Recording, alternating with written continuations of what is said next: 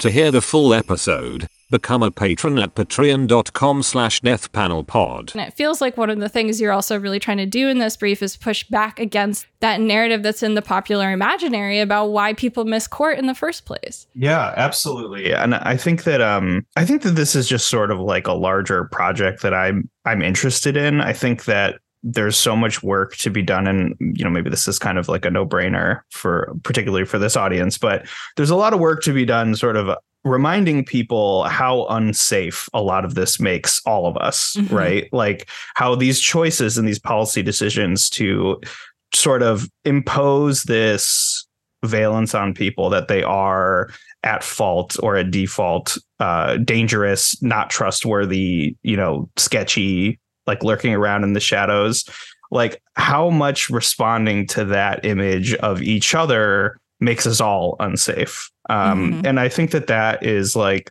this is such a good example of that, right? Because uh, as I mentioned in the piece, like if you were to hear the commercial bail bond industry, prosecutors, uh, you know, a lot of people tell the story. Like you said, there needs to be this skin in, in the game. We need to have pretrial detention. Mm-hmm. If someone's been arrested, that tells us something about who they are and their danger to all of us, uh, as if like the policing is in you know unimpeachable uh, or the decision to prosecute or how to prosecute or any of these things and yeah, I, I, just think that um, when you sort of spell out how unbelievably disruptive something like this is, like not even just thinking about the initial police contact, which can be dangerous and mm-hmm. disruptive, right? Mm-hmm. Like even just an encounter with the police starts off a, a whole chain of events, but to then sort of like create all of these little obstacles um, to try to just suck somebody further and further into the system.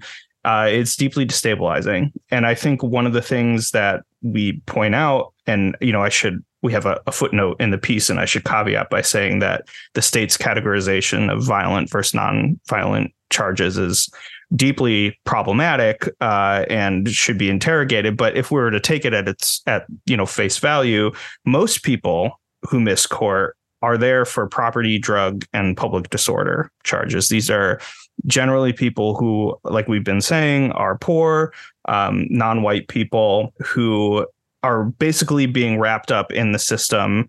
And mind you, for all of these cases, like roughly a quarter of them are dismissed, which is probably even, if you think about it, like I mean, that's a high number, but it's probably an underestimate given just like how much terrible shit gets through, you know, mm-hmm. like through like indifferent or complicit judges or you know same thing with juries or plea deal. You know what i mean? Like just the fact that despite how rigged the system is that 25% of these cases eventually get dismissed i think should be like a huge red flag uh, for the narrative. But but even just sort of taking at face value 87% of these charges are not or so-called nonviolent charges. And even among almost all of the people who miss court, a very except for a very tiny, you know, I think it's like eight percent of people, uh, with the exception of that eight percent, everyone else goes back to court within a year. Mm-hmm. So, you know, like the idea that most people or even many of the people who miss court are doing so for so